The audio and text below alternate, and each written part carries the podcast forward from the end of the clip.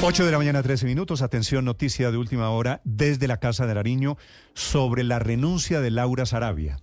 Año y medio de gobierno, volvió a renunciar, no le aceptaron la renuncia.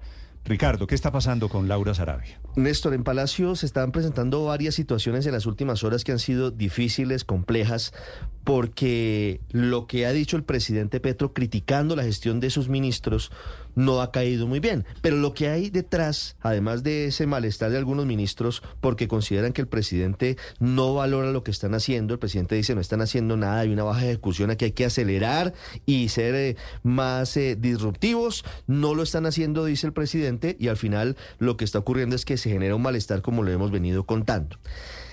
En el gobierno hay una división evidente en este instante entre dos bandos que usted podría determinar de la siguiente manera. Hay un bando liderado por Laura Sarabia con algunos ministros eh, que está de acuerdo con la importancia de que haya un remesón profundo del gabinete mm. y que todos presenten la renuncia protocolaria y que el presidente baraje y de nuevo dé la mano y nombre nuevos ministros y mm. saque a los que considere, ministros y altos funcionarios. Equipo, este es equipo, Laura Sarabia.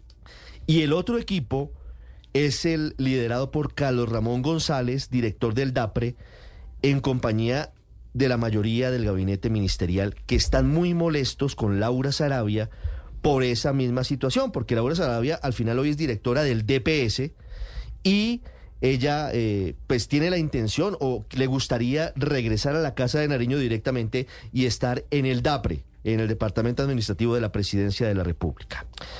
Lo último que hemos conocido después del episodio de ayer, Néstor, que lo hemos venido contando en el Consejo de Ministros, en donde tres integrantes del gabinete presentaron su renuncia o dijeron, pues nos vamos y presidente, usted considera que las cosas no se están haciendo bien, que fueron el ministro de Comercio Germán Umaña, el ministro de Justicia Néstor Osuna y la ministra del Deporte Astrid Viviana Rodríguez por obvias razones. Mm. Luego de eso, Laura Sarabia dice, pues hombre, si estamos en este momento, presentemos todo la renuncia protocolaria para que el presidente se sienta en la libertad de hacer los ajustes que requiera su equipo. Eso no tuvo mayor eco en el gabinete. Ya sabe usted, Néstor, que muchos ministros no quieren a Laura Sarabia, no la ven con buenos ojos. Y el presidente tampoco dijo absolutamente nada. Vino el episodio de ayer, el presidente diciendo que él no había pedido renuncias, Laura Sarabia las pidió. Eh, o dijo, propuso que se, que se mm. renunciaran todos los ministros.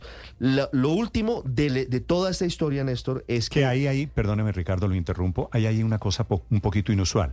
Laura Sarabia sigue siendo la mujer influyente en la Casa de Nariño, la mujer que mueve los hilos del poder en la Casa de Nariño, pero su cargo no tiene nada que ver con eso.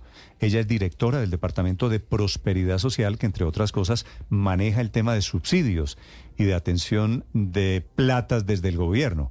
Así que el hecho de que Laura Sarabia, desde su cargo en Prosperidad Social, esté pidiendo renuncias, sí es un poquito atípico, ¿no? No, pero pues obviamente, Néstor, porque hasta ahora Laura Sarabia ha sido la mano derecha del presidente Petro durante este año y medio de gobierno.